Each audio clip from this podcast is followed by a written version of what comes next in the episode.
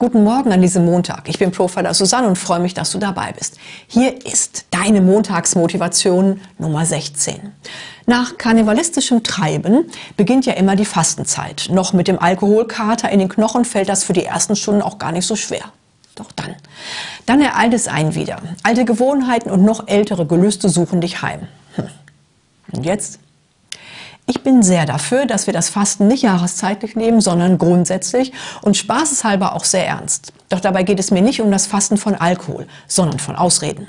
Ich frage dich, wie wird dein Leben sein, wenn du abstinent bist von Ausreden?